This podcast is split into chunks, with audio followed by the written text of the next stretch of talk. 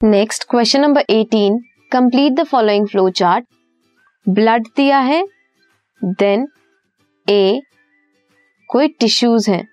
इधर टिश्यू की स्पेलिंग गलत है।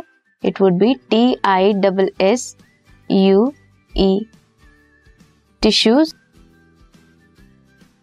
अब हमें बताना है कि यहाँ के, यहाँ पे फिलअप क्या होगा।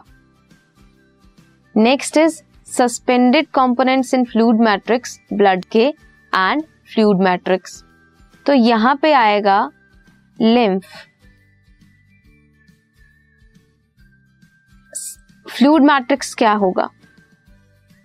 It would be plasma next is suspended components in fluid matrix एक है डब्ल्यू एक होगा RBC red blood cell and another would be platelets. Further WBC के types हैं it should be monocyte,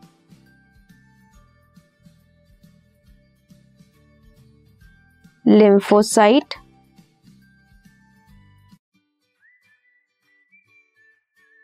basophil, eosinophil?